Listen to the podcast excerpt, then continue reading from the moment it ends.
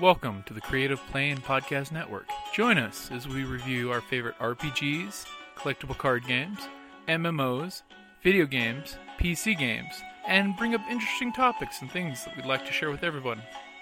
Sit back and enjoy the show.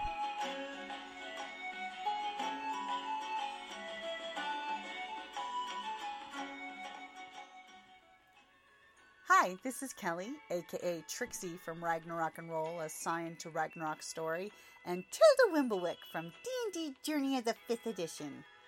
First off, I would just like to say thank you to everyone for listening to our varied adventures, as well as for rating us on iTunes and RPGpodcast.com. If you haven't rated us yet, we would greatly appreciate it if you could. And if you're looking for more ways to support our efforts, we are now on Patreon, a great site where you can help us continue making more podcasts, as well as some special surprises for our patrons.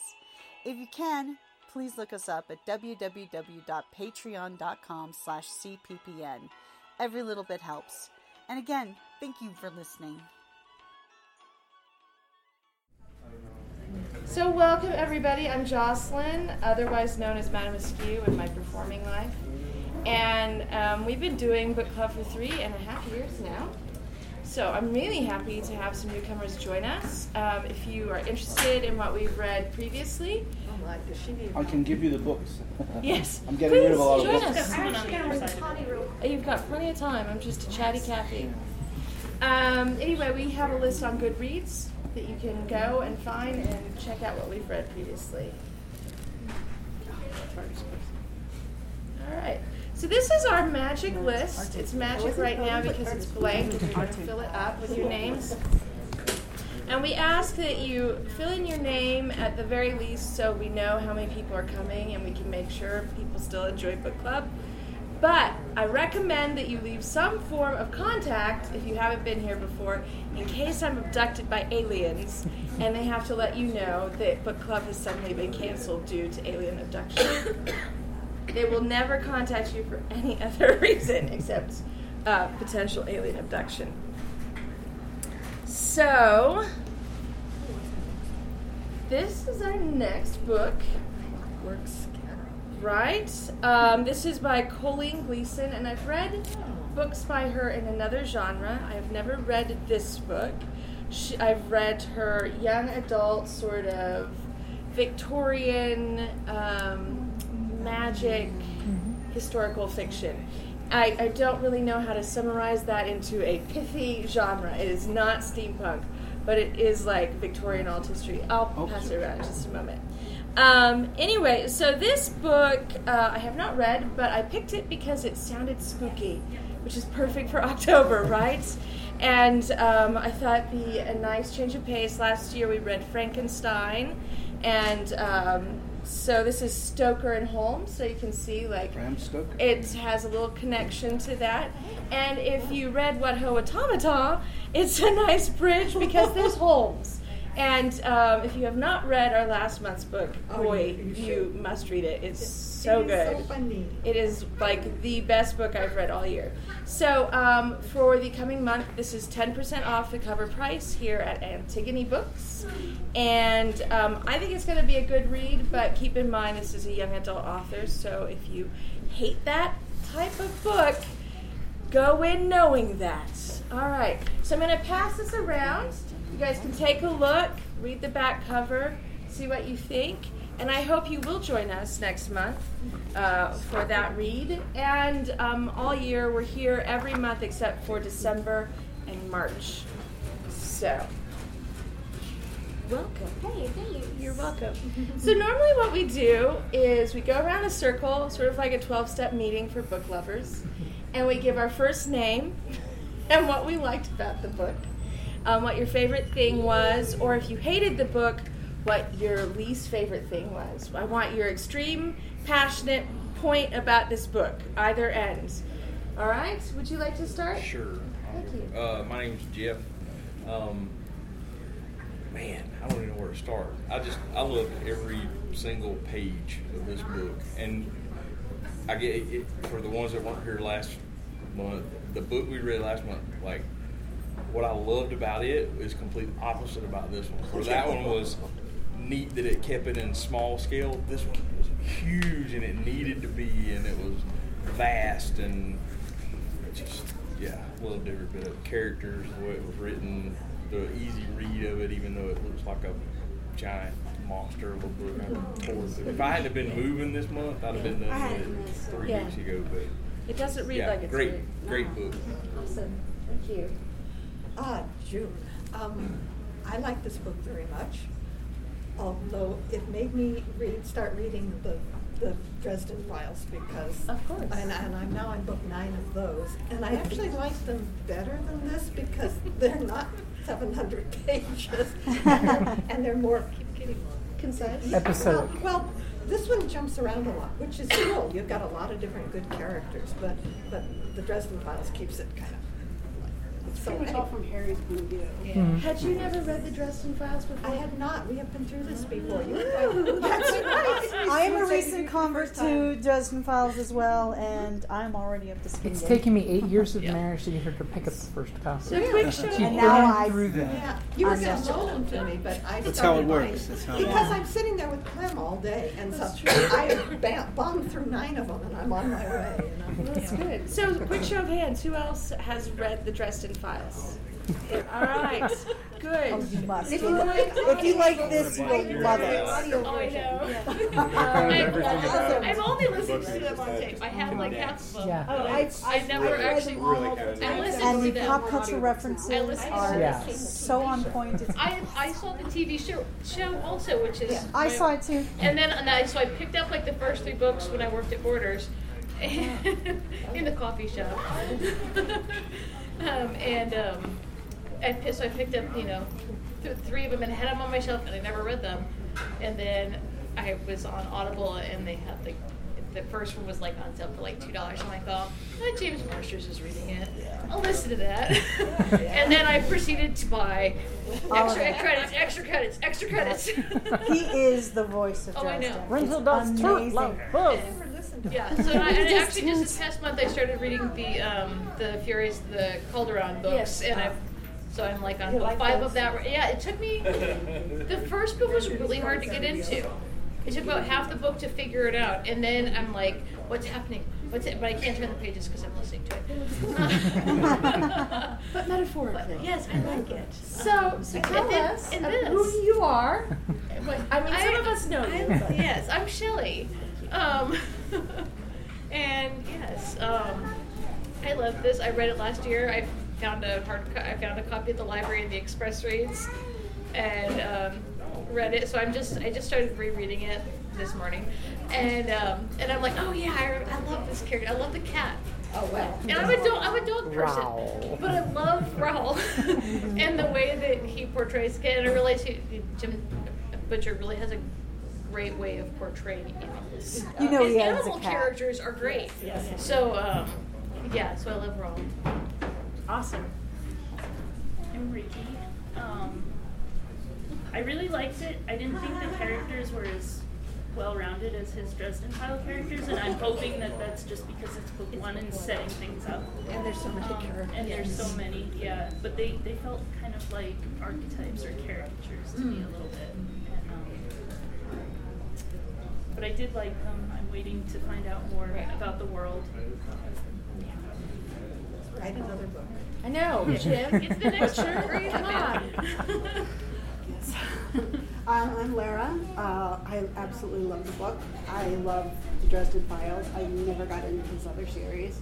Um, 'cause I, basically, I just read the little chapters at the end and didn't care about them.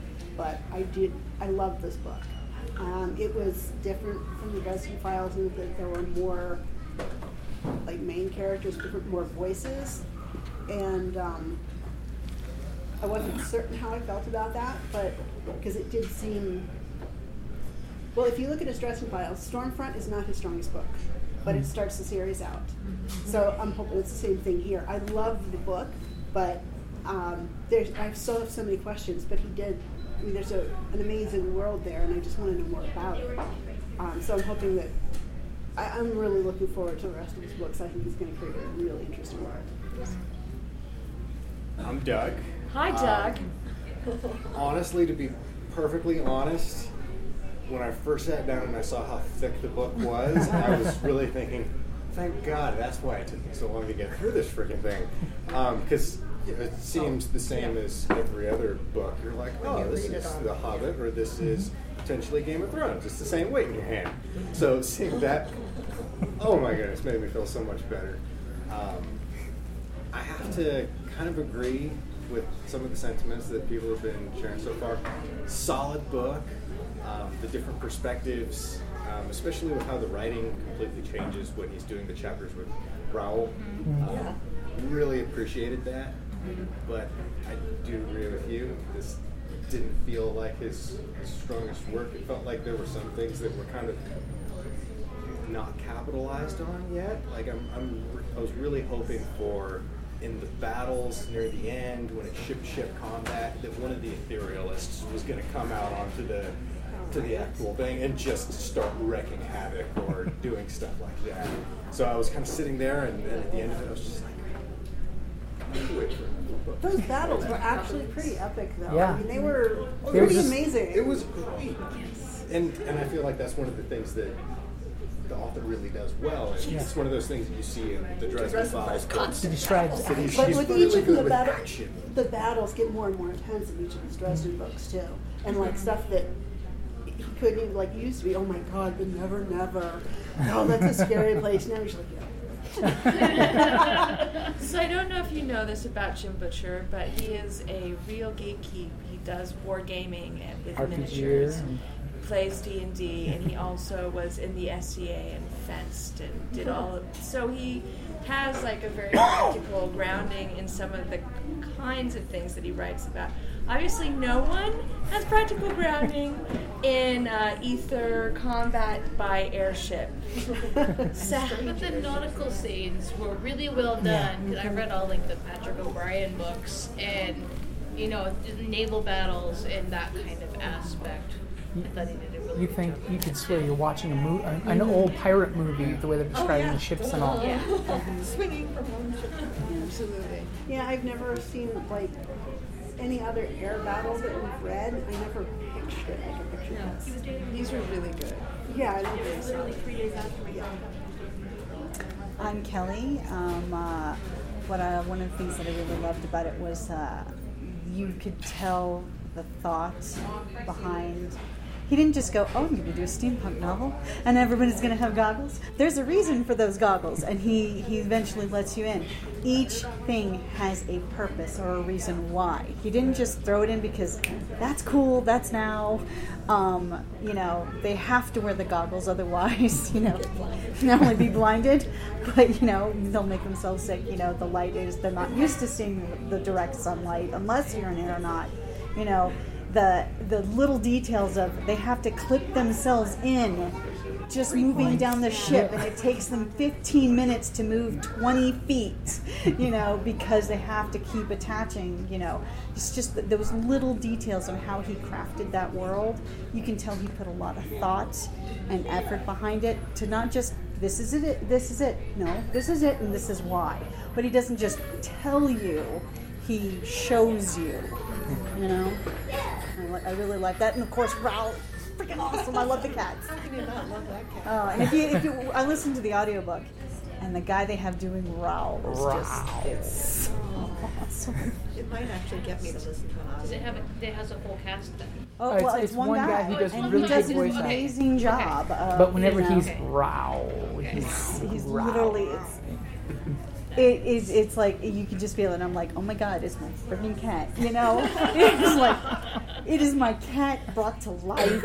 I'm like, oh, that's why. or Mister. Oh, we have more people. Yeah. Oh, wonderful. We, we have more chairs right behind folks. Just open up the circle a little bit.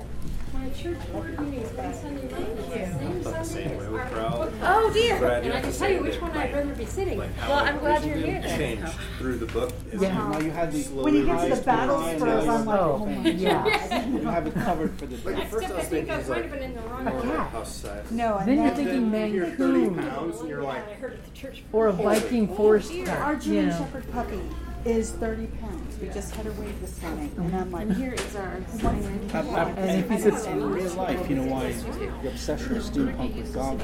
Mhm. Well, like my grandfather worked with steam engines as a young sailor. Steam's hot. It'll burn your eyes out and blind you in one it'll Protect your eyes. So, um, real quick, do we still have the book for next month trapping around? it's right there. Oh no, the book is here. Yeah, so that we can pass it to the rest of the circle. Oh boy. Uh, good. Um, Jim, you're a special guest this oh, month. Oh, I am. I'm because special? 'Cause I you made are with Yes, you are. Creative Play and Podcast Network, correct? Aw. And you're going to be podcasting our book club meeting this month. Oh, So, you are? Yep, doing a podcast episode of it. It's the will love that. subtle recorder here. Yes. So, So if there's anything you want edited out, just let me know. and and also feel free to use uh, you know aliases or not your last names. That's what It's too late now. So I would just- Go by first names. Yes, I'm sorry about that. Well, if you want, just write on a piece of paper and I'll No, put your no, name and I'll say, fine. person number one. And it'll sound just like that on the recording when you say your name. So, Jim, thank you But- for joining us from the Creative you. Play and Podcast. And uh, did you read the book this month? I, I've, I've read the book way when it came out, Oh, like way back then, and re-listened to the audio. One of the things that uh, my name is Jim. I love Jim Butcher. I mean, literally, I waited for his third Dresden book to come out real time. Which, by the way, it's murder when you're waiting a year between books Yes, for I them to come out. imagine. It's been how long since his last Dresden Yeah. book now? Yeah. And they keep changing the date they're going to release That's it. because he's Hardcore. well, no, he's, this came out a year ago. Yeah. Well, And there's still no peace. Well, that and we're we, we're pulling him around the country for visits and stuff too, which is Mm. nice. Yeah. You should stop inviting him to Phoenix Comic Con. Yeah, no, No. never, never. But uh, one thing I really loved with the book was yes, how the four main characters are really strong and good by the end of the book. They do start really arch- archetypal, but that's because he's throwing a lot at you at once, and he's throwing four storylines at you that tie in at the very end, which I thought he did a really good job of, you know, bringing these four separate characters through four storylines that actually tie neatly together. And of course, you can also I can still tell when I read it the first time, his editor cut a lot out probably did the whole next book, next book, third Yeah. book, third book, fourth book. that that's one of the feels that I got out. But I thought it was a really good book with the characters that you love. You love like me, Ral and, and Grimm. Those are the two. Yeah, like when he describes the scene when Grimm's doing his first attack run and describes how a ship goes from hundreds of you know feet above their target and then basically drops right on top of them to make an attack. Just the, the energy he got into that, and then the swashbuckling angle. It felt like a old-fashioned pirate movie when he's describing the ship scenes when they're fighting back and, back and forth. And of course, the do them a mercy, kill them, don't let them hit the surface.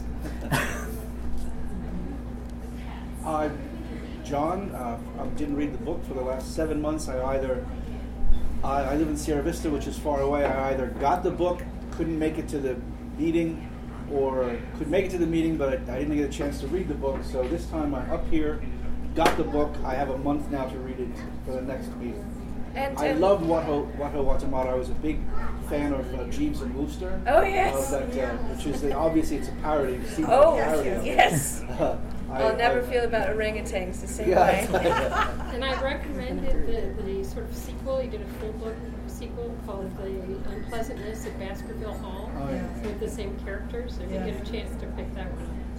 So hopefully, after our discussion today, we will convince you to read Yes, this um, bludgeoning Yes. device or book. Grand tone. Uh, the, yeah, this and I'm cleaning out my apartment, so I have a whole lot of books we have read. Some of them I'm keeping, but some of them, you know, I'm just going to get rid of. Next time I come, I'll bring them. Please do. We'll find homes for them. I'm Kathy. Um, I love that cats can talk. I've never read a book like this before, so I enjoyed the crap out of it. Uh, The only thing I didn't like is I actually just moved to Arizona, so I like rushed through reading it, so I didn't have the time to here. So that's kind of really the only thing. You can read it again. Well, I am going to Where do you read it from? Where do you again. come from? I moved from Colorado. Oh, welcome. Yeah, so I've been here less than three weeks. Oh my gosh. Yeah. So Wow. You live in Tucson? Sierra Vista. You're joking. No, not. So yeah, I drove all the way up here. I was like, I'm making it to this meeting. I'm gonna go. I'm gonna meet some new We people. may have passed each other Yeah. on Highway 10. Well, welcome to Tucson and welcome to the book club.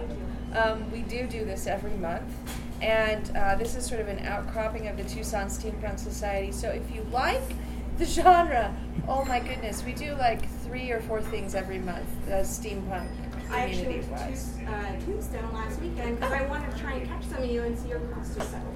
Oh, wonderful! Did you did you see any of us? I. I thought maybe, but I don't. I'm not really. All right. By the way, I should share this. I, I used to go. I drink in that sometimes in the American Legion Club, which is the very end of the final of the parade, and uh, everybody's in there drinking. As on out Saturday, uh, alcoholics are drinking. When they said the parades come, the steampunk people are coming by. Everybody in the place left in a drove. They said, "Gotta see the steampunk. They're the best." Well, thank you. Where do they see her We from? work awfully hard. Last year we had a giant squid. Yeah. I'm not. I, I think we're going to be pretty fabulous The this way year. everybody We're going to be very ran out of it. fabulous this year. So, uh, welcome to Book Club. This is our our list. It's the anti-alien abduction list, or um, in case of alien abduction, they will only contact you if I've been kidnapped. In other words, I can't do Book Club. So, welcome, and we'll come back to you and get your name and what you liked about the book. So, thank you for coming. I'm Marissa, and uh, I've been coming here since June and kind of just, I was kind of like you, found it and had almost no time to read the books. I found it online first after going to the uh, Phoenix Comic Thing on steampunk in Arizona seeing your presentation. So, yes, I should. Um, I, I loved the book. I didn't actually. I loved the, the opening. That you know that fight scene was fantastic. It sucked you in and grabbed you. And then I was a little disappointed when it switched to the, you know, the um, the academy and the you know. And I thought, oh, it's another you know divergent. It's another you know teenagers saving the world. We really need this. And then they brought in the talking cat, and that was it. You know, that was that, that that just sucked me in. And, and, because here I was, they were leading up to that duel that was supposed to happen, and it didn't. And was, you know, okay. And then the cat, you know, I was like, there we go. Okay, I'm going to finish this book 'cause now I'm hooked on. it. All about the cat. And the funny thing is that I, I, I, I was, the cat was, uh, my cat is one that my son is a seasonal park ranger, and he brought home this injured kitten that's now ours, apparently. And it was sitting on the coffee table, kind of looking at me, and like growled. And he was like, and he growled. He came, he came literally nose up to my face. so I think it means something in cat. Clearly, he knows about his. his I, I remember an episode of Twilight Zone where they had a guy, soldier from the future came back, and they sent a time warp or something like that, and he could talk to cats because apparently cats in the future, like hundreds and hundreds of years in the future, are used as scouts in the army, and, the, and soldiers are taught the language of Star Trek. Star Trek. Now, Thank this was, you. I saw this as a little kid in a black and white movie. Michael Ansara was the was the uh, Oh, delightful. Michael Ansara was the soldier from the future. Um, it was a black and white, I think, I believe Twilight Zone episode, uh, that they could talk to, to cats because cats could go silently, quietly, see things and come back, they could ask the cat, what, what did you see? So, welcome to Book Club.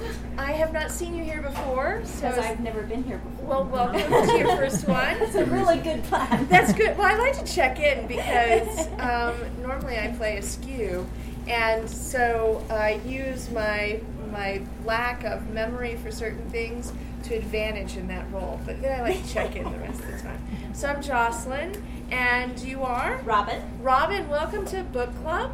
Um, you read our latest I book. did. What was your favorite thing? That's what we're sharing right now. Your favorite thing about the book. I liked the philosophical discussion on red and blue, on perceiving red and blue, or red and green, or no, blue and Oh, green. yeah. The So, because I've had those thoughts. Oh, delightful. and it's like, so actually, I was really blown away by that. Wonderful. That's very charming. I'm. That is like kind of an arcane bit of the book, and I'm glad it stuck with you. So, um, now those of you who've been here many times know what the next question is. But for the newcomers, this will be a surprise. Who is your favorite character, Marissa? Gee, I think it would be the cat.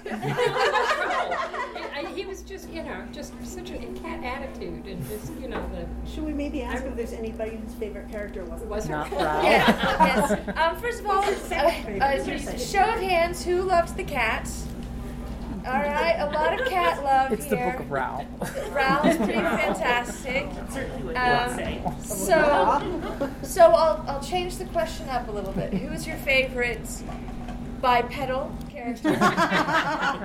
Who was your least favorite character? And did you like Raoul? there you go. Or why did you like Raoul? Maybe that's better. Okay, least, So uh, three uh, most favorite bipedal character I think was Grimm. Um, least favorite character is the, the that nasty witch. Um, what's her name? Cavendish. Memorized the book. I don't even- Cavendish. Yes, Cavendish. that, Yes, you know, Cavendish. Memorized the book at the end and, you know. Yeah, darn it. So, yeah, so of course, you know, it's a sequel. Oh, yes. Yes, I mean, there's just no, no redeeming virtues at all to that person. Um, What was my third que, oh, so what was my third question? What did you like about Raoul? Uh, just, just the, the, the pure cat attitude. Anybody that's ever had cats or been around cats or known cats. And at the end, you know, with the, I don't know if everybody's finished it, with the cast. Yes. Oh, Yes. my God, oh my God, I've got a cast on, I can't be seen, let me just commit suicide. But just the, the shades. Yes, and they shaved part of his head. Yeah. So actually, one of my cats did break his leg when I was a little kid, and he had this long cast on his back leg, and he'd drag it around, and he'd have the coat of shame, and he'd like drag the cast, and then he'd just go into a corner and he'd face plant into the corner and just stare at the wall in dejection. So I really related to the whole, you know, broken limb thing. Oh, um, I loved Folly. I loved Oh, her. Fo- Folly, Folly, I think it's was Folly. Folly. Uh, Folly. I her. I just her like sense of duty as far as Master Ferus and how she was just wacky as all get out, but she was like there and doing her thing, and that was her thing, and I really, really liked that. Um, I hated that Madame Cavendish lady. She was a monster, and I didn't like her at all. She was terrible. And of course, I love the cat. And my favorite part about the cat, because I'm totally going to say this too, is how he, I think, he saw himself as like a caretaker, you know, of Bridget and, Glenn and of them. And he's so far above them and they would be lost without him and all of this. And I just, I love that kind of air of superiority just because it's really good. Uh, of course, I loved Ralph. I mean, I loved just the catitude. He had it, and then the fact that basically they were all his pets, basically. I'd say my favorite character would be Graham, of course, because he was the swashbuckling noble captain. He's willing to take one for the team, you know.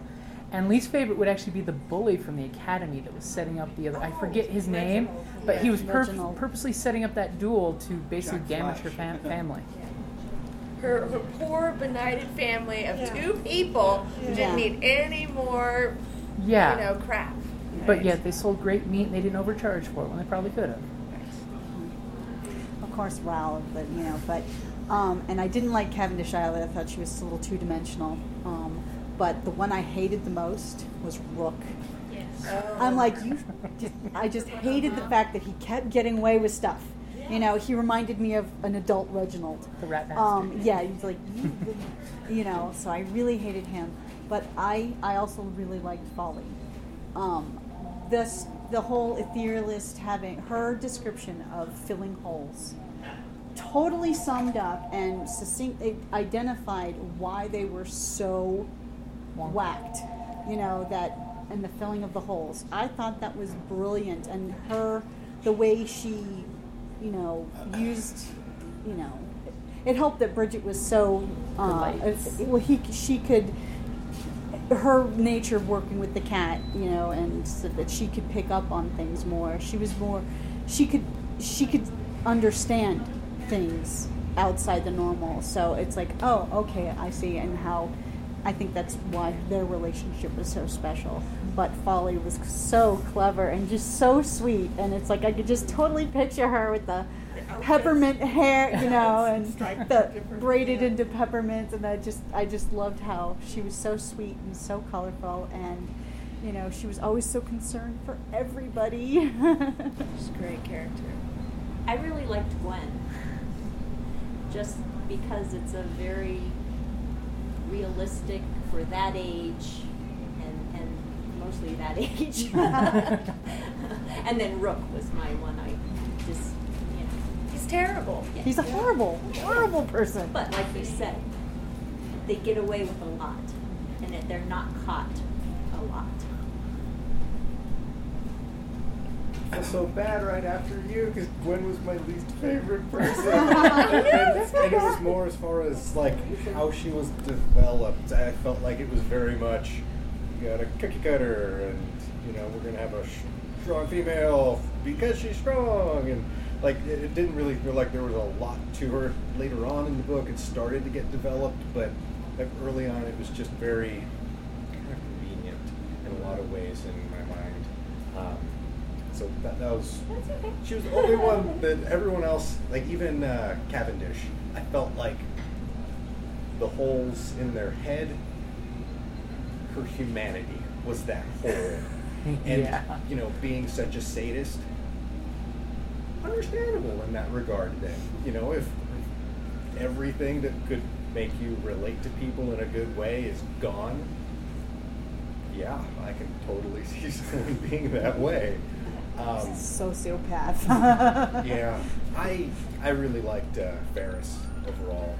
Um, in a lot of ways, he kind of reminded me um, of some of the the Dresden Files um, characters that you see with just how they're really quirky. Um, like I just remember in the middle of what was it? I think the um, the silk weaver had just gone into the bar and closed everything up, and they're like, "You need to go and get your staff," and he's like, "There's door humps." just, just that moment of like, that poor guy. The wonky wizard angle, which is great. Like he's so powerful, but Doorknobs. thwarts him. You put him in a locked or a closed room. It doesn't even have to be locked. He's completely helpless. Yet the cat can open doors. Yeah, the cat can. so, so I guess that was the thing that I, I really fletched on to, to Ferus, um, just because he was enjoyable in that regard. And uh, as far as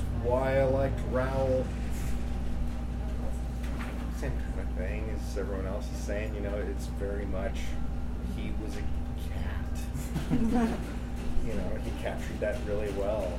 And the part where he comes, spoiler, sorry, um, where he's got the spurs on and Uh-huh. he's doing stuff was just one of those, like it just reminded me of, you know, whenever you grab a cat and you're messing around with it and then it'll grab onto you and then just Take those back break the heck out of you and- with the back. Uh-huh. That was what I was thinking, but just while it's doing that, moving along the bottom of this thing to Wolverine and a cat. fire off to the next bed. It was. And it was I so easy really- to visualize too. Oh yeah, it was, it was great. It's delightful. Well, I liked a lot of the characters. It's a huge cast. Yeah, it is. Um, and even like the bad guys kind of needed to be there, so it wasn't like I didn't like. I think maybe Gwen did get on my nerves at first a lot because she she thought she knew so much, but she has so much growing up to do yet. Um, I don't think I'm gonna like. I don't hate her at the end of the book. I just at the beginning I found her a little. She needed to grow up a bit, um, but I loved Rowl, and I love like the three-hour negotiating standoff. Like, I don't want to acknowledge the other because oh my God, is that not what a cat does? So cat. so yeah, I just I just love the book. Um, I think I, I really liked Bridget. I feel like she's the one that kind of grew the most. She started out, you know, in theory she had the same kind of background as Gwen, but she made more of it, I think. Um, and she just turned out to be like really strong with, you know, an inner strength. Um, And physical strength. and physical Yeah. strength. Perceptive, but, too. Yeah. And perceptive. Um, I call and maybe maybe monster. that was all Yeah. maybe that was all you know Rowl's work. You can certainly Well, take cat credit people for are it. superior Yeah. to non-cat people. Um, I also didn't like Rook for the same reasons. He's him to get it in the end, and I hope he does somewhere down the line. Yes. Wasn't Probably in Warrior book born three or four. No, I don't think. No, no, Rook was too aristocrat for him. Yeah. Yeah. No, Rick Oh, would that's right. It was never. the, uh, the other one, Alex. Alex, yeah. Bayard is. Bayard. No. was- no, Bayard was the other love, Uh, Bayard is the other admiralty Cap- person, yeah. uh, sort But of he's- the same level as Rook, but we like Bayard. Yeah. Exactly. Or at least, I hope we all like Bayard. He's likable. well, he then- makes no complaint. He is. Yeah. He's perfectly honest that he's not the great. He's not a nice guy, but you can count on him when you need to. He's not a bad guy. Either. No. Um, I actually liked a lot of the bad guys. I thought he did a good job fleshing them out, except for maybe Sark, and um, maybe he's got a story somewhere Yeah. down the road. I so. But I like how Mhm. I like how he showed crazy in three different ways. Yeah. Um, and they're they're all pretty distinctly differently crazy. Um, and even the is it the major of the Aurorans? Like, I like that you got into his head a couple times. Mhm. You couldn't just like completely hate the Aurorans. Yeah, Yeah. They were not like monolithically two dimensional bad guys. There's a story there. And who knows, maybe in book two we'll learn more about Yeah. that story. Because they get a Yeah, because right. someone's manipulating everybody. You know. It's very exciting. That, that's what makes very a deep terrific what you writer. right? Jim Butcher. Yeah. Um, I was gonna say I think I like Bridget the best because I felt like even though she she comes at the beginning, she seems like lack all this self confidence and she's like, uh, but actually she seems to have a deeper well of wisdom innately and maybe just more life experiences than say Gwen does. Yeah. Um, and so she had, I think she has a lot more has drawn on by the end of the book. Um, more humble than Gwen, too. I think that well, help yes. her. Gwen has Yes. no humble. Yes. Um, I Rook made me really angry. And I'm like, I'm like, how come he keeps getting away with it? It's like, I can't. Um, yeah. And um, Rowl just always, just his uh, the, you know, the these silly humans. They don't know anything. Why don't they find out how to do it from us real people? They fight so yeah, um, yeah, that's. But then he had to go into the burning building to save her little mouse because she's the only one who knows how to scratch his ears right. That's Right. And when you put that much work into the, the relationship and training them, There, Right. there, there are some animals that's that's not a joke. They, Oh, they actually think of us because you know dogs like dogs, they hear better than we do. They Mm-hmm. they smell better than we do. Sometimes they look at us like I remember the, my mother had a little Maltese. She's like, "How stupid are you? Don't you smell the dead mouse behind the television?" They would Mm-hmm. walk over and go like this and point. And I goes, "What the hell is she pointing? Oh, there's a dead mouse caught in a mouse trap. Yeah. Like, don't you smell that? What- What's wrong with you?" Oh yeah, my cats feel so terribly sorry for my inadequacies. They're always just like, how can you be so? And one time I was, I, I, I was saying, you know, I only walk on two legs. When you trip me, it's, it's hard. And one of them looked at me. It's like, well, why don't you walk on all four legs? yeah. Why do you walk like that? It's so much more efficient. it's like it's not my fault that you're too stupid to use all four limbs. Did anybody, when you have a dog, ever do this to you? Where they, on your leg or arm or something like that, they'll mm-hmm. put their head here and like put their neck on you like that. That's a wolf gesture. That means, don't worry, I'll take care of you. Wolf oh. mothers do that to their puppies. Like, it's like, don't worry, I'll take care of you. Like, and I said, like, this, this dog is a Maltese this big. He's telling me, she's telling me, don't worry, I'm going to take care of you. I'll warn you of danger, I'll, I'll take care of everything. That's very thoughtful of her. Yeah, You yeah. know when that mailman's coming. well, no, it's just she's warning you, especially that she was special. I don't mean to take away from the thing, but once I got a package of venison sausage from Michigan, a wild game sausage, and I gave her some of it. And for almost two years, every time the mail truck went by, there was this like fuss, like, like, like you wouldn't believe. Like, oh my God, here comes the sausages again. And when the truck would leave, he would go like bark, bark. What are you doing? What are you going away? Let's bring him back. I was driving down the street last year and I saw the mailman coming this way, but there was a dog. He's given those uh, mailboxes hell. He was gonna get get that all straightened out before the scary mailman came. Dogs are very good that way. They're, they're good protectors of the mail. I liked Benedict.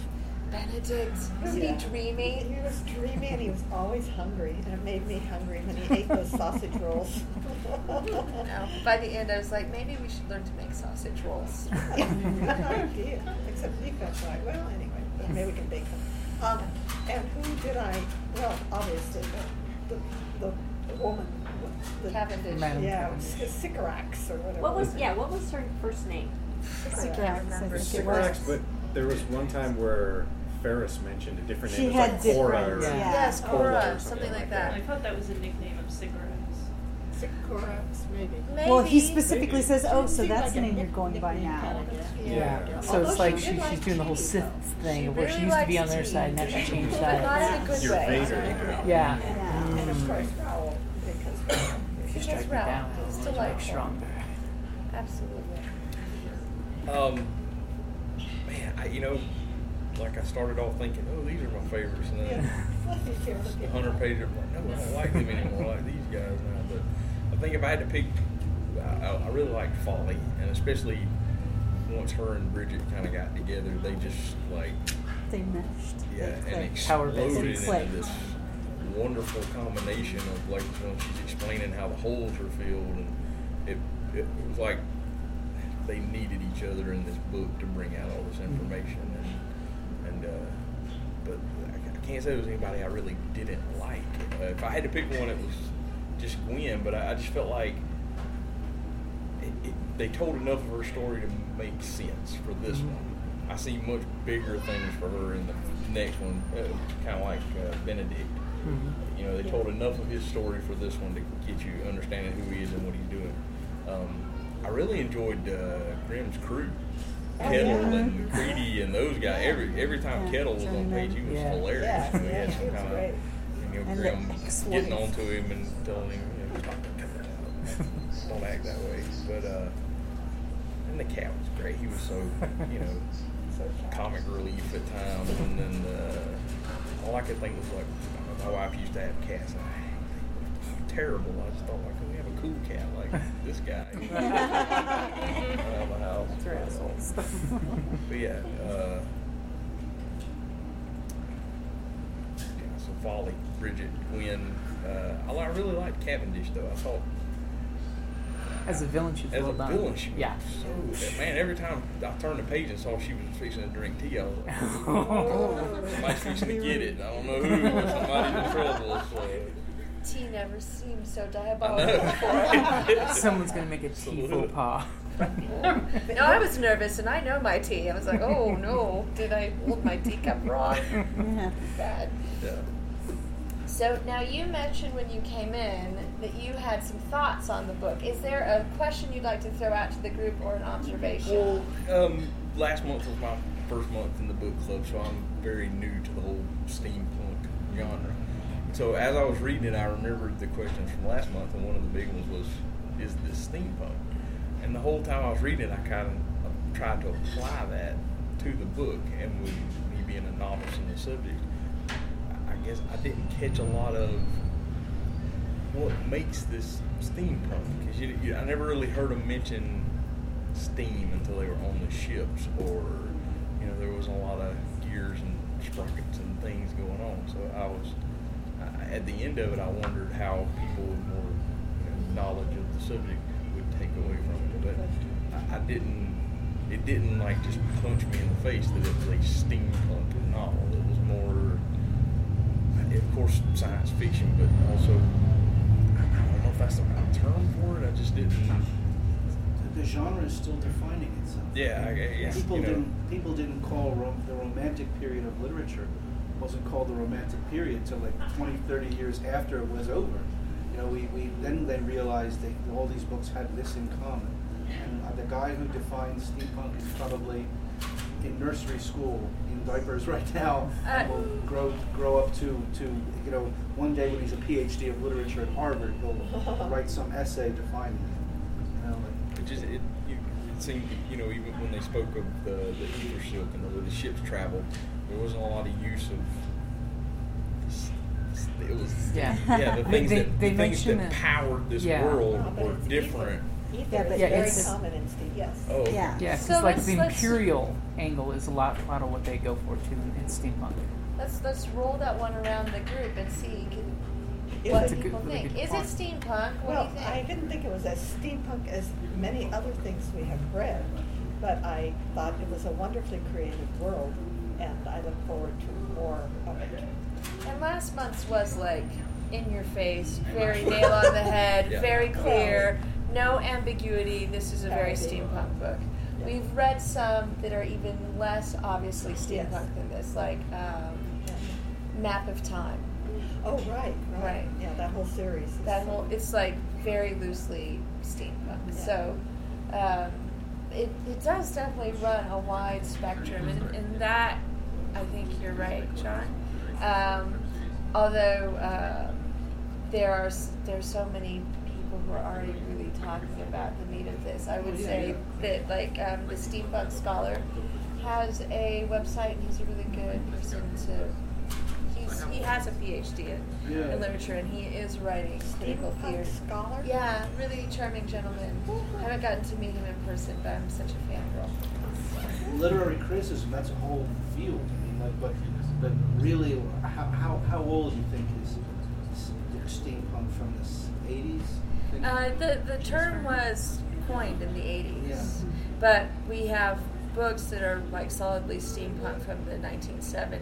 Oh, yeah. So Of course, we've read Well, Jules Verne. Jules Verne and H.G. Wells. Wells. are H.G. Wells, especially. yeah, they're de- they definitely are like the the foundation from which our genre pulls. What do they call this? I I can't think of the literary word for that. Speculative fiction. No, no, they, they, they. I- It's, I'll think of it. I'll, I don't When want it comes to you. Yeah. So, what did you think, Shelley? Is a steampunk? Why or why not? I'd probably say yes. I think of the steampunk books that I've read, they all seem to have a very wry sense of humor. And I think that uh, this book had me laughing a lot. And I think that that, it, for me, is one of the things that I like about it. It's, it's like, even when there's action and danger and conflict, there's still kind of a very, uh, th- there's a lot of humor in it still. And so, I know it's not really what makes it steampunk, but that's the thing that I notice the ones that I've read all have in common, and I, I like that. So, I almost want to say it's like more gaslamp fantasy than steampunk. Um, it felt a little light on the steam and a little light on the aspect too, but definitely, definitely it was very cohesive and enjoyable nonetheless. Yeah, and some people really do separate those into two categories: gas versus steampunk, and some people roll them into the same. I'm like a very I'll take everything kind of person. I'm like, are, is there an airship in it? All right, I'm good. there. We're good to go. airship in it, I'm there. Boom. And goggles. And, and goggles, great. There's a reason for the goggles. It's not just the sepia wash. That's the thing I look Yeah. for. Did they just take a story, plop it down, and then go, "Oh, steampunk's selling really well. Let's glue some gears Yeah. metaphorically Yeah, on this yeah. story." He crafted it to Yeah. have a reason. That's Well, what I liked I guess about that's what I almost thought. Like, I mean, it's almost like he's. He's he went- purposely- It's like he went and read Exactly. steampunk and got all these ideas, and he's like, you know what? I'm just going to make my own. It's basically Yeah. his, We'll his call it something else interpretation without being as I heavy handed. Yeah. Yeah, he Well, tried yeah. to gently bring it to you and then explain the tech while he's doing Yeah. it. Like I the wonder- gauntlets. I mean, wonder if he had elements of this before steampunk became really Yeah. big, and I think maybe he did. merged. Yeah, but also, I remember when the Dresden books came out quite some time ago now. and um, that first one, you know, urban fantasy had been around for a while, but it was like the Charles de Lint urban fantasy, which was all about pulling out of fairy myths and folklore, and it was, had a real specific flavor. And then you get this new wave of urban fantasy writers with uh, Jim Butcher doing something completely different. And Butcher's vision of vampires and werewolves and everything else in those books is really mm-hmm. idiosyncratic and particular to his books. Mm-hmm. I think he's done the same thing with this. Mhm. It didn't bother me. I liked it. I actually never thought about whether or not it was steampunk too much because I was having too much fun reading it. Mm-hmm. But I it's, seen it's that questionable. like as I was reading it, I didn't think it, but every time I would put it down, I'd go because I was yeah just after when last month. that question. Yeah, yeah, I kind of thought well, I'm gonna I'm gonna be all prepared this month. I'm gonna go. You were super prepared. Yeah, so as I, every time I would put it down, I'd go, oh, is that steampunk? I guess I need to know more about steampunk 'cause I didn't really get steampunk as I was reading it. Like it, it was the just There's there's that movie that has uh, it's Lord Byron and Mary Shelley. They have that Oh. weekend in Switzerland, and they're Oh, yes. they're deciding what's a Gothic novel. Exactly, Mary yeah. Shelley writes in like in a day and a half wrote Frankenstein. They'll just say, In is, is this one? Is In this the one? movie. You know, like either way. I mean, uh, you can call it whatever you want to. It's a That great movie's a great example still of and I'm looking forward put to together and eight or ten more of them. Really. Although at this Remind me of size, it may not be like quite as prolific as Dresden. So what do you think? Is it steampunk? I think so. I mean, he, it's an alternate technology, the ether, and then the uh, what do they call the crystals? Yeah. And there was airships all over the place, and it was very much the al- like, just kind of the alternate, alternate reality that steampunk has. Yeah. And they were, oh god, the the, the guy, the engineer fixing the ship, that was awesome. and I mean, they're just they're getting dirty and greasy and all the other stuff that you know, fixing stuff and. I yeah, would have yeah. loved that. That's, my, that's what my grandfather did. He fixed steam engines. The one naval thing ships. that got me though is the copper on the swords.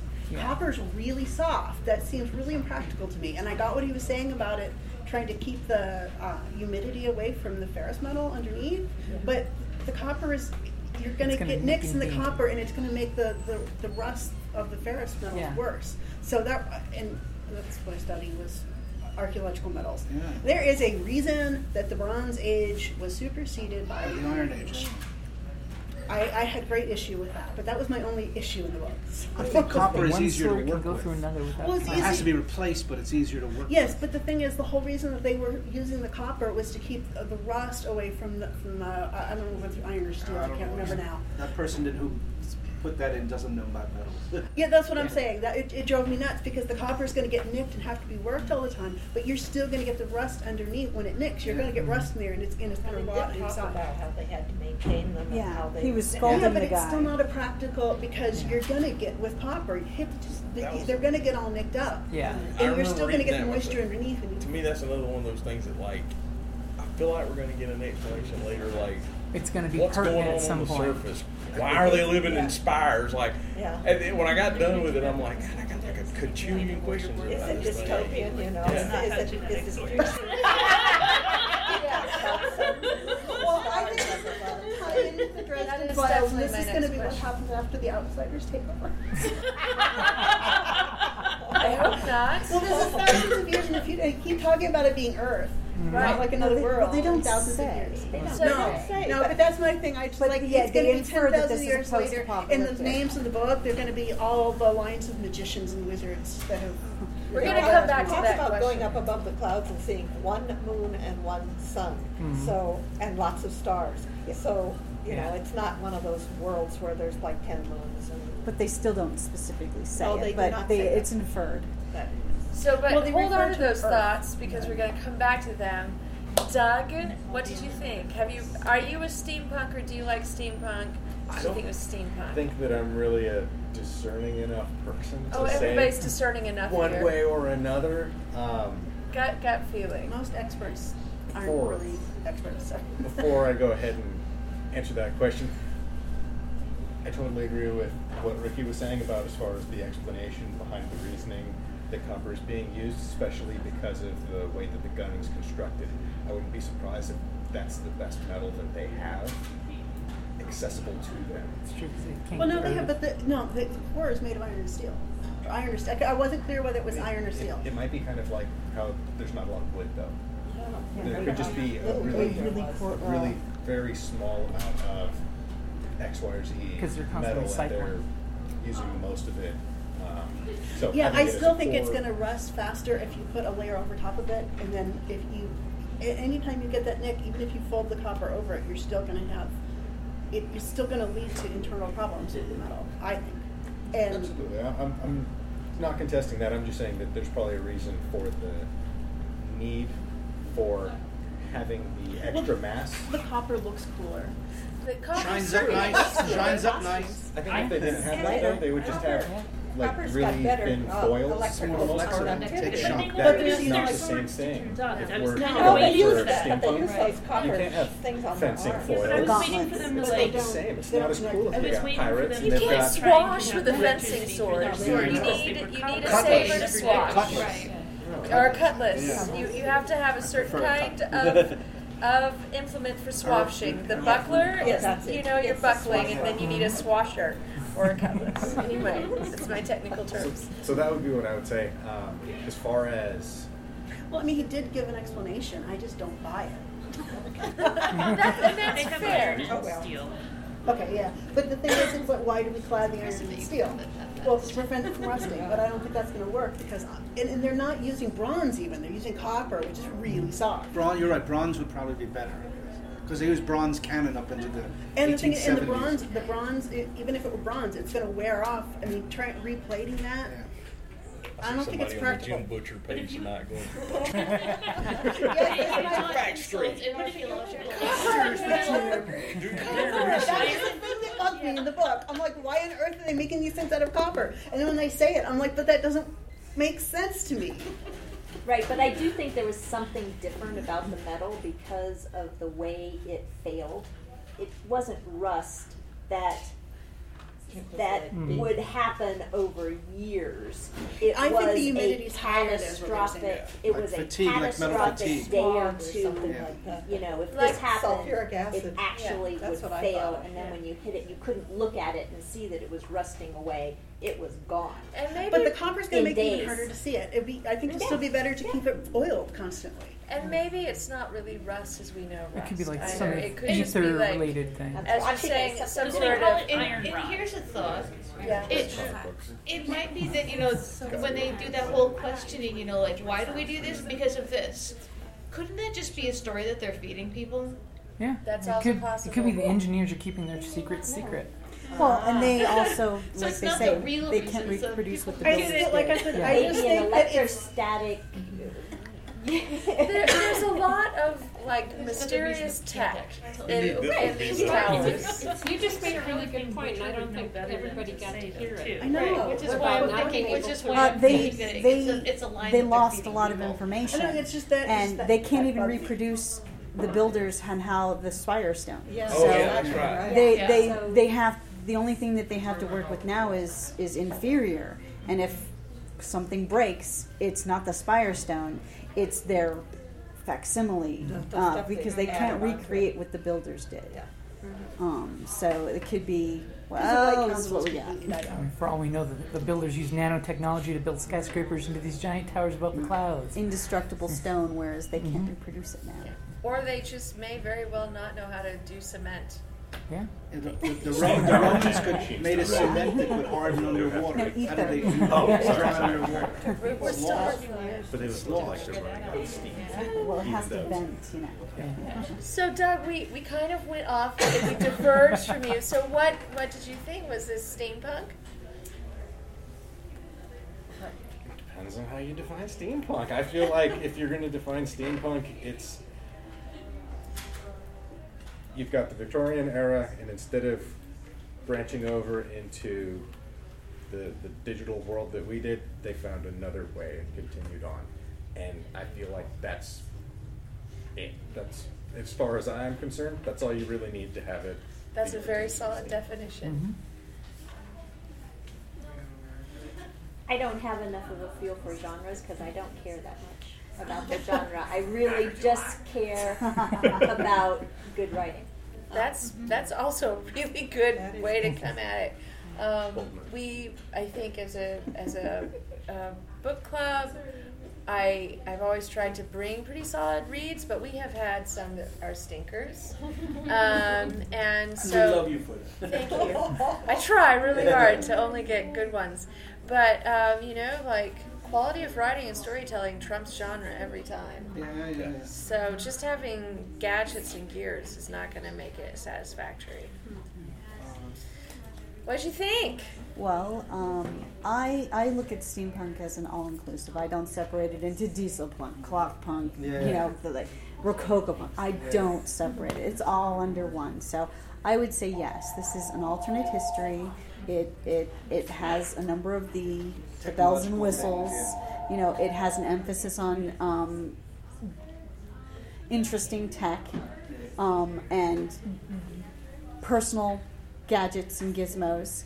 Um, the gauntlets, the the teapot on the oh, Oh, that was yeah, that was great. Ah, the oh, the teapot. Um, but the fact that that only s- it, electricity is so rare that they can't just they had that conversation it's like well why don't they just put this in all the gas cans well there's only so much they get their power from the crystals.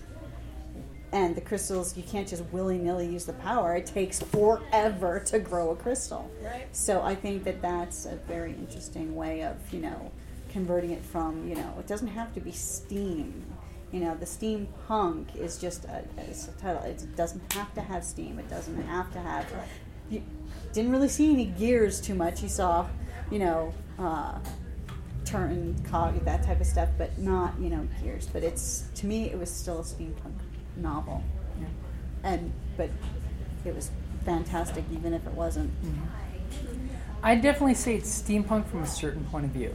I mean, because it's got you know first the first you start out the book. Oh look, you're, you're imagining an Iron Man type gauntlet with a blaster crystal in the palm of her blowing up mm-hmm. furniture. I mean, and you're thinking, oh my god, I've seen that at Wild Wild West Con. You have the leather gauntlet that's got a little glowy thing in the mm-hmm. palm. And, then you've got the goggles, the guys on the, the airships. If there's an airship, they're just not saying it has to be a bag of air or whatnot, but they do refer to the steam powered warships. That they do have them. It's just Grimm prefers this ship because he's simpatico with it. It's quiet. Yeah, so I, I would definitely say. And he knows it. Yeah, Mhm. and, And and, when, the ship and when you it. love your ship like a woman, oh, See, I didn't see that picture in my book. but Yeah, It's see, not, on it's the not audiobook in the don't see digital it. copy. That's Yeah. why I opened it up. Oh my Uh-huh. God, yeah. So if you if you read the digital, which I read the digital originally, and then I got the paperback, they have uh, a illustration Oh, of wow. how Butcher envisioned his airships, and there is no the Howells, but we- Yeah, we have these. there's no bag yeah, of it's it's not the hot air balloon. helium. It's it's a ship that has mass on the top and the bottom. In some ways, I'm kind of glad that I didn't see that at first because I had a very different, like, I was Mm-hmm. struggling the first half of the book to try and figure out what this stuff looked like. Right. Especially when they talk about the talking netting. Letting the I was netting go. and envisioning you're like Tron, you know, the uh, Where what the that solar sail solar type of sails shit. come out, you know, That's and exactly what I was thinking. see, yeah, Yeah. and the wedding would come down. I was seeing the airship from the movie um, Stardust. Oh yeah, you know, like the Lightning Pirates. So, um, but I definitely had in mind, in my head, it had a bag because all airships have bags. They always, they're always like dirigibles and zeppelins in my head. Um, and so when I opened this up, I was like, hmm, well, that gets away from the whole problem that comes up in our community about how it'd be impossible to have the big ships hanging off of the bags of the size that we describe in our books because physics. Silly physics. And Trivial- Jim Butcher was like, like whatever. I, I spit at physics. We've got something totally different. They have an anti-grav crystal, so that Right. saves you on so much. It's sort of crystal like goes this way, crystal goes this way, and then It's like sails to catch the telepathy of crystals. We will never understand Yes. where they come from, We don't or we don't we don't care. They work somehow, What and they the like, Starship like, Enterprise yeah. flies. and we find out, yeah, we find out they're amazingly quirky, and they have likes and dislikes. Oh, you haven't read it yet, so we. Yes. What did you think? Um, I think I'm even newer than you when it comes to this sort of thing, but I guess for me, sure, it's steampunk enough. Why not? I mean, I don't know, it's kind of got that like Victorian altar kind of thing going, so sure, I like it. Awesome. And, and when I first started reading it, I would have said no. And I think part of the, the problem was that I looked at that illustration at the front of the book. Like I'd had the, the you know, been working with the Kindle edition, it probably wouldn't have kind of prejudiced me. Yeah. But um, up until about halfway through, I was really leaning more towards just science fiction and fantasy than I was towards steampunk. And then uh, somehow, when they brought in the more of the hand-to-hand combat and the gauntlets and the crystals and the whole, it became more steampunk to me. is that bringing it down out of the air. You'd think it would be the airships that did it, but by seeing that airship at the beginning and thinking, no, it looks like a cool kind of pirate ship, but you know, an air well, pirate ship. running around in. Yeah. And Ah. true think about ventilation I was gonna say, like they- he threw in steam at times. Like he mentioned it on the ships, the steam tunnels. It was so, and I, and I, but I didn't feel like that was him just like hand, hand you know, trying to go steam, you know, put a label Yeah. on it. I mean, it fit, it worked, but the the overall, like I said, I'm new to it. so Perhaps I need- Jim Butcher doesn't want to have it classified as one That- specific and that's- genre, He wants but it wants to appeal to multiple. And that's actually what Yeah. occurred to me about halfway through the book was to stop worrying about was it Yeah. steampunk or wasn't Mm-hmm. it, and think, hey, it's just a good book. Yeah. And if I'd never even heard of steampunk, I still would have picked this up and read it. You know, Mm-hmm. still would have found. And I'm glad it was a, a recommendation. I just got to it that much sooner. I haven't read any of his others, and, and now definitely I would certainly consider Yes. Now seeking are this out as an author. Yes, definitely. I have a question. Yes. I'm looking for questions. Yes. throw Why is it called the aeronaut's windlass? That is a really good question. Because our hero, Grimm, says, I don't consider my ship to just be a windlass, which is something that's lowered. Mm. Is- And that's only one part of it where they're lowered down to the landing. Why is the book called that? We might have to track down Mr. Butcher himself and inquire. I have a feeling that was part of the editing process when he was out of scenes. Somebody said, but this sounds like a great title. It is. It is very Well- like it's punchy, Well. and it it sort of has a nice you know Well, I- flow. the And windlass is a piece of technology, and I think, I mean, one of the things that I think is, is of course that battle at the where he's left with only the crystals where he can go up and down Ah. and very slowly at that. So and then the a- fact that the Arc Spire then approaches him saying, "Hey, look, I need this.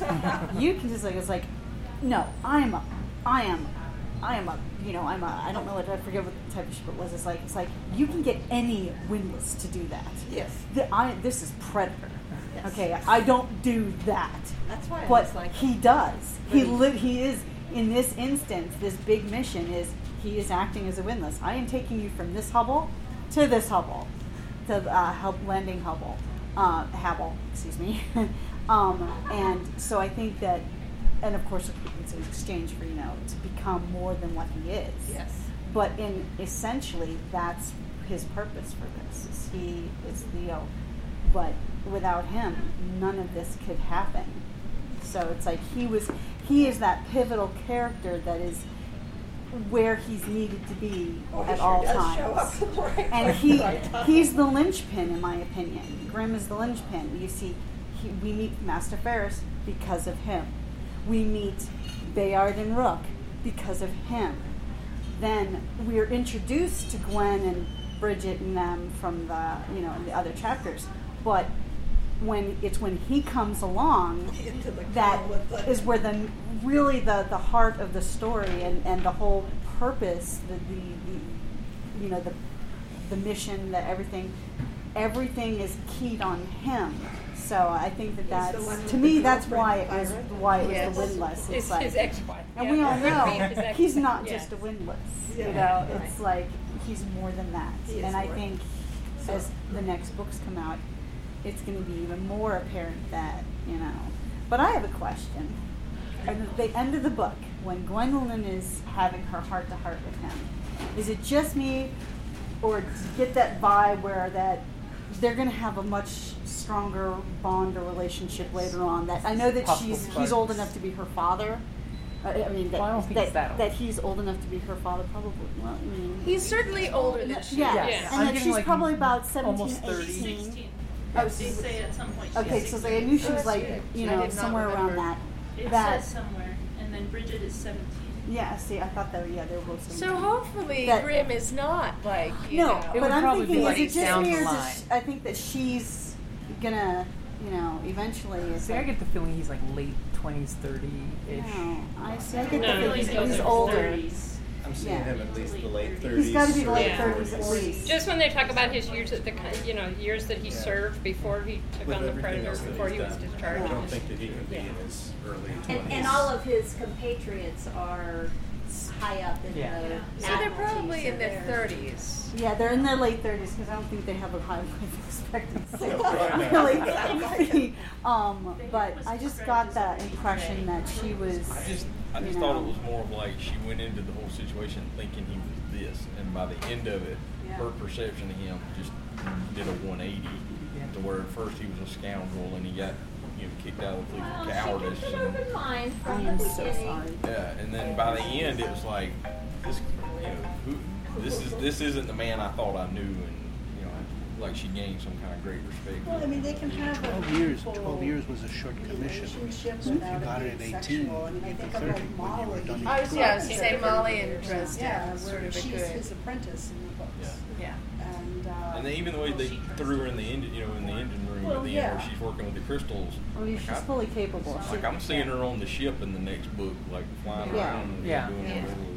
And she doesn't behave as a child for the most part, other than the fact that And she can kind of leads into it, talking to him about the fact that, you know, going back, she's been through this experience that, you know, That other, that the rest of certain- them haven't, you know, Yeah. that she's gonna go back and expect to be who she was before this, this whole thing But that's happened. more young soldier And it's, yeah, exactly, but I mean, it was that kind of, of, um, you know, I think sort of that kind of relationship is, he understands what she's going through, whereas, you know, when she gets back to her family, they're not going to. I think that Jeff may have hit it on the head as far as that relationship that you're talking about. But I think that be that's something to. that she's I think that starting to develop a. Not gonna, she's gonna try to Yeah. continue back at Inspire, and then she's gonna be pulled on to. I could see her back on a ship. Yeah. easy. I, I Yeah, agree. Absolutely. That crystal alone, I think. The crystal, the relationship where she was talking with Journeyman. I hate to say it, I think something's going to happen to the man with the mustache. Breaks my heart. Um, 'cause I'm just imagining like solid, thick. It's a pretty fabulous mustache, you know it is. It's got to be. Well, he's got no other hair, um, so it's got to be great. But I do see something happening to him in the next book, and her moving up into that role, filling that. That's interesting. Her relationship with crystals and his relationship with the ship. Yeah. Um, I think they could easily. It's like, you know, I just see that. Yeah, definitely her moving on to the ship.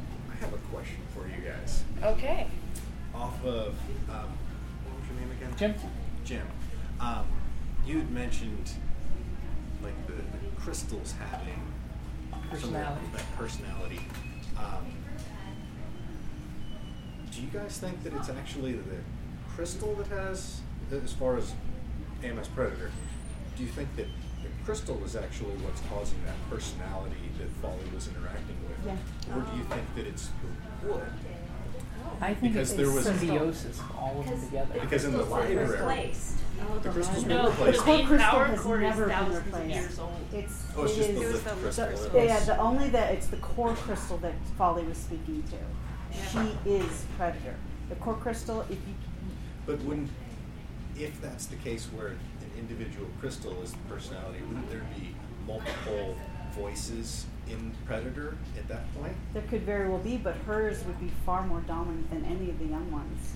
They may have to grow into their personalities. Possibly. See, and is the is the is the question. is the crystal a catalyst for something else? If there's no magic in the Has crystal, anybody read crystal is the catalyst that makes something else come out. No, out. I have not. Okay, that was, that was taking, they had crystals and there's a whole, I don't wanna give it away, but the crystals turned out to be something totally unexpected.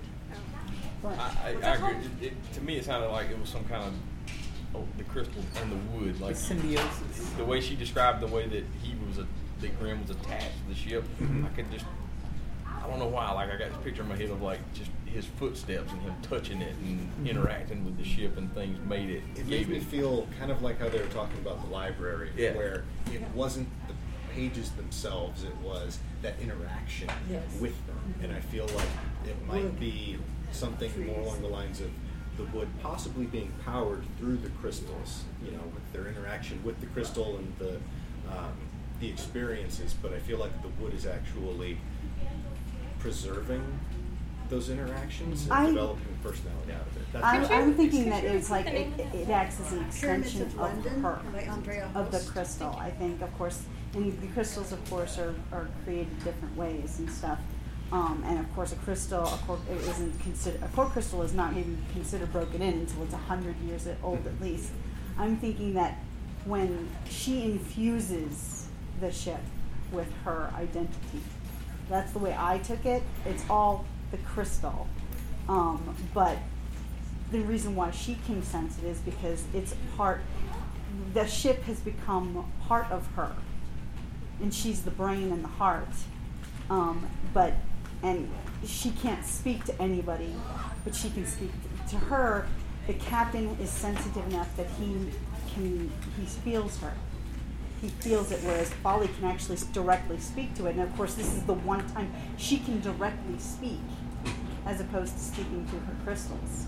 Um, and Folly sees each of those little crystals as somebody to protect. Yeah. It's like I think the crystal sees the ship and Grimm as something she needs to protect. And if you piss off the crystal, the crystal's probably not going to want to take care of that ship too much, because you know. And those are the ones that are irreplaceable.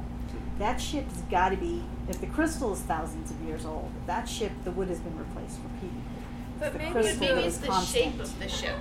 Maybe it's the way, the design of the ship, the way that it's been put together, as opposed to the planks of wood individually, but the design of the ship. Because I remember they talk about the way that the ship sings When she- when it's when going in its descends, dives, and yeah. the other the other ships like don't have that same kind of sound. But is the Whereas- singing the crystals? Because No. remember, she can hear that the crystal was So two I think- I think off. they're- He they're- says they're at inextricably bound. He says at the beginning that every ship sings in a different way, and I have a feeling it's the it's the physical properties of the ship moving through the air, The actual and not But the air there's something about Yeah. there's something about the design of this particular t- ship or type of ship that the crystal responds to more than it would out of another design. Or maybe it- responds differently. Yeah. It would be a different a different person that or a different Yeah. entity if that crystal were in a different So who knows Or with a about the different properties of sound and amplification?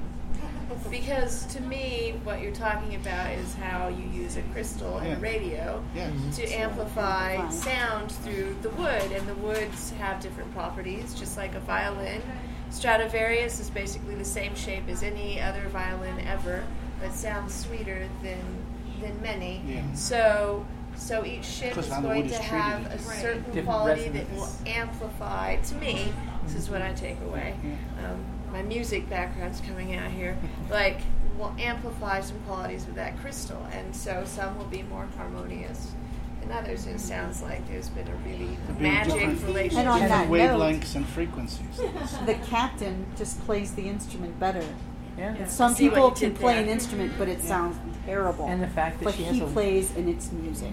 She, the ship has a shriek like a bird of prey, basically coming down on her prey. Did you have a comment? That, did we? I, I did. I kind of had a theory about the crystals where it almost seemed like maybe they were like cellular organisms where the more cells they had, the more intelligent they were, maybe the louder they were. And maybe maybe Folly talking to her little crystals, maybe she can hear all of them, but maybe because some are so much bigger that they can kind of communicate with the other beings around them a little better. That's kind of what I got. Awesome. So do we think crystals grow outside of the battery?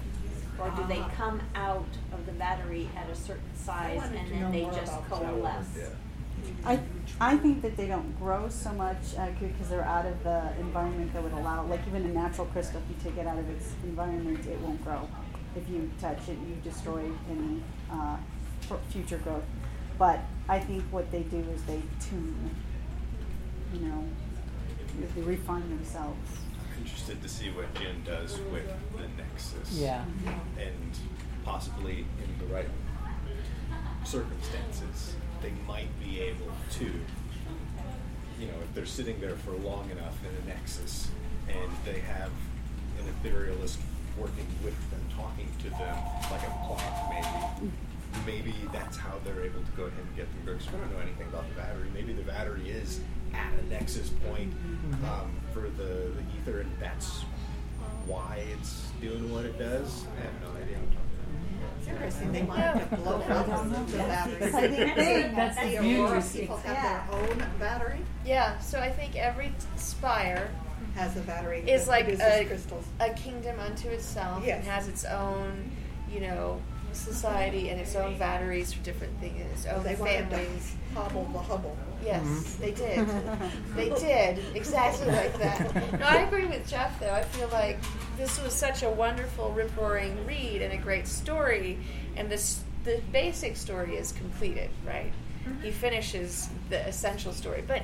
But Butcher's really good at this. You think, oh, in book three, you're like, oh, these are just going to be like the Dresden books are just going to be little, you know, fun stories. And then by book five, you're like, You find out Butcher, that- you've been leading up to this from the Right. first page. you find out the Is the of the line in the very first Yes. book That's that went the key. past you. Yeah. It was just drug Well, usage. you- the loud voice. I love that I was so entertained, but at the same time, I had like every time I put it down, I was like, What's "Why gonna are happen? they living in here? What's happening on the surface? Where did those crystals come from? What's A Like jillion questions. I'm, I'm entertained and mad all at the same time. And it, so, so much so I was driving down the road and I hit the speed where you know the tires hit sort of harmonic resonance. And I was like, oh yeah, okay, this. you know, and I'm thinking, okay, uh, You're stop thinking about the your book, focus on the road here. So I have I have a question. We have about ten minutes left. Um, we can run over maybe a minute or two, but we should be kind to the lovely people here um, because they close at five. so um, I have a quick question. um, do you think this is Earth in the future after a cataclysm, or do. you think this is a different, you know, alternate, you know, dimension, different reality? what do you think? Who wants to tackle that one? I think it's Earth. I think it's Earth. They refer to these mythical creatures, and it's like the name of the it's the it's the the Red Horse Inn or something. You know, it's like you know. I think it's Earth that's just had a uh, it's a cataclysmic event had occurred, and they could no longer live on the surface, and they created these fires to raise them above a certain like miasma. I agree with that. Yeah, I think just trying to had to get up out of the atmosphere, whatever is down there, thousand whatever people, that's happened. pretty high. They have to rebuild their lung capacity. Mm-hmm. But it's enclosed too. Yeah, that's, well. That's so not that. start I blasting. worked at a mine in Colorado, and it was we were like two and a half miles up. You get used to it. You, mm-hmm. you get up there, and it's. I mm-hmm. mean, you can't like stress yourself out every day. You know, you gotta take it easy. But oh yeah, people get used to all I kinds of can't things. sleep on I'm above eight thousand feet. Geez, we were working at like 12, 13. Yeah, so, I know. I yeah.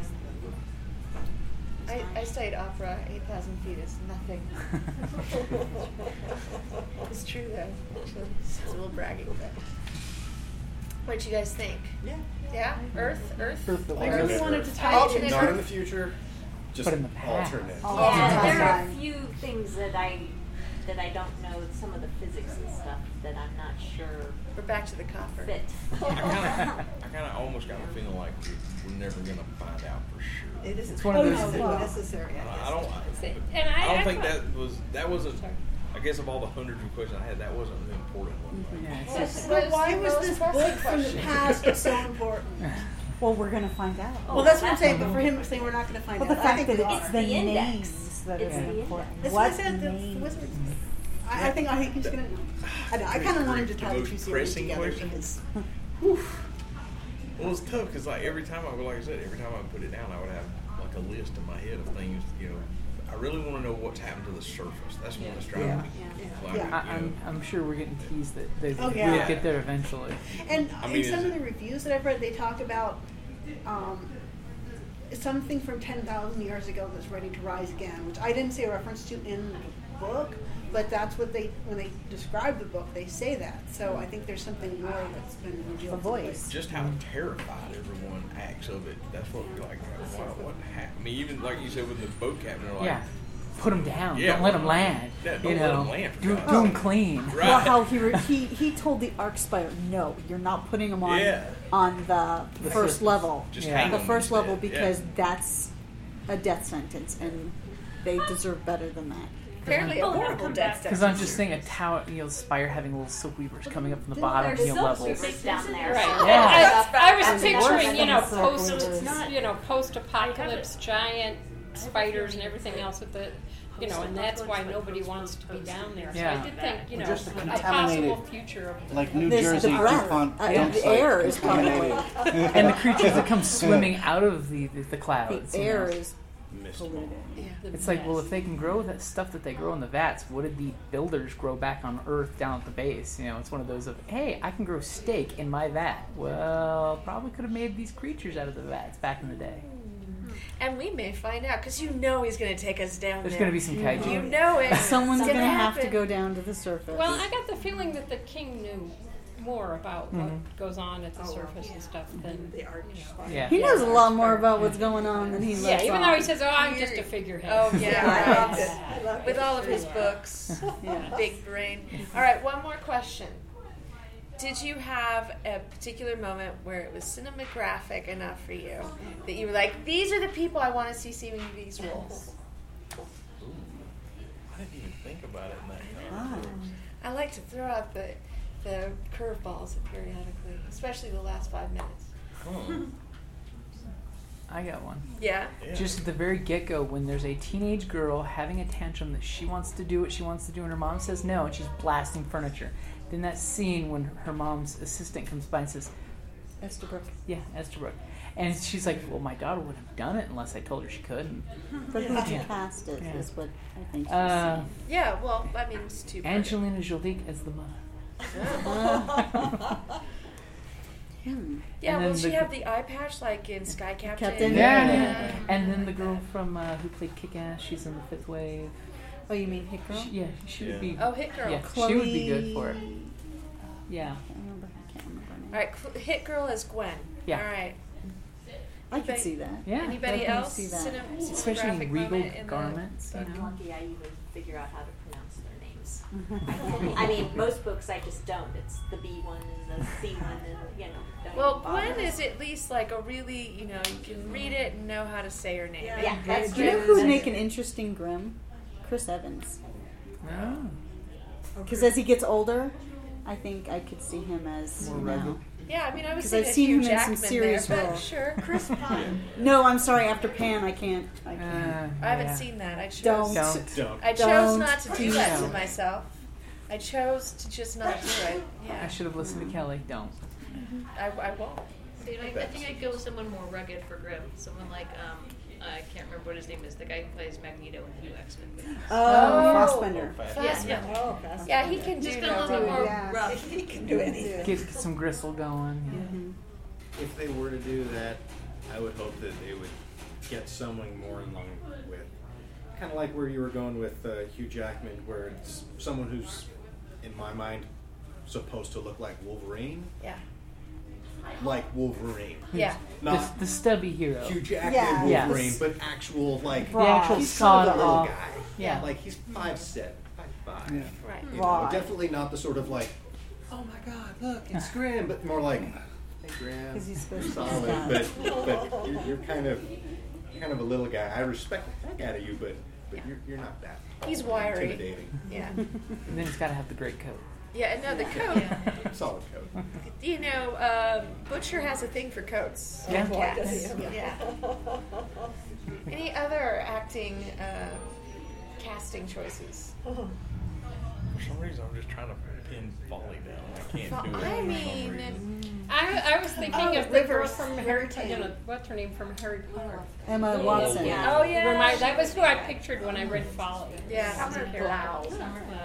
Yeah. Uh huh. Summer Glau. Yeah. Yeah. These people are all getting too old. though. Yeah. It's all right. This is our fantasy world. But there's no big replacing I can cast Humphrey Bogart somewhere. yes, you could cast Humphrey Bogart exactly, or Cary Grant. Like although I Dream Team. think he'd be like a Bayard. You know, Cary Grant would definitely be Bayard, not Grant. Errol Flynn. Yeah. Well, yeah. I mean, Never go wrong. Basil Rathbone is so. I mean, I might actually cast Errol as Rook, frankly. Sorry, Errol. Well, um, I think we're about at time. Did anybody else have a last comment or question or share they wanted about the book? No? Thank you so much. This is a great meeting. Really appreciate you all coming out and especially the new people. I hope you had a good time. Wow. Book, book club, come back. We You know, we always have a good conversation. And um, yeah, come out to one of our other events too. We do a lot of social things, and you don't have to wear goggles or anything. It's totally not. Just have a coffee. Right? that? Wherever you So, with that, thank you so much for coming. I bid you all adieu. Thank you. And uh, you can send your friends.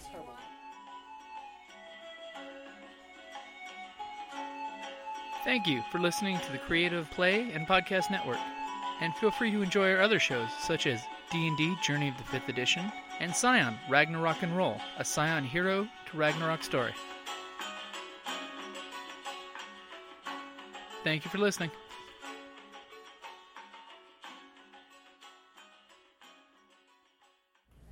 Hi, how are you? I'm doing quite well. How are you doing? Wonderful. Are you here for book club? Yes, ma'am. Wonderful. Well, welcome. I'm excited to see new faces today. Yeah, that's a lot of. That is an awesome shirt, by the way. Thank you. This is my uh, steampunk incognito plus goggles today.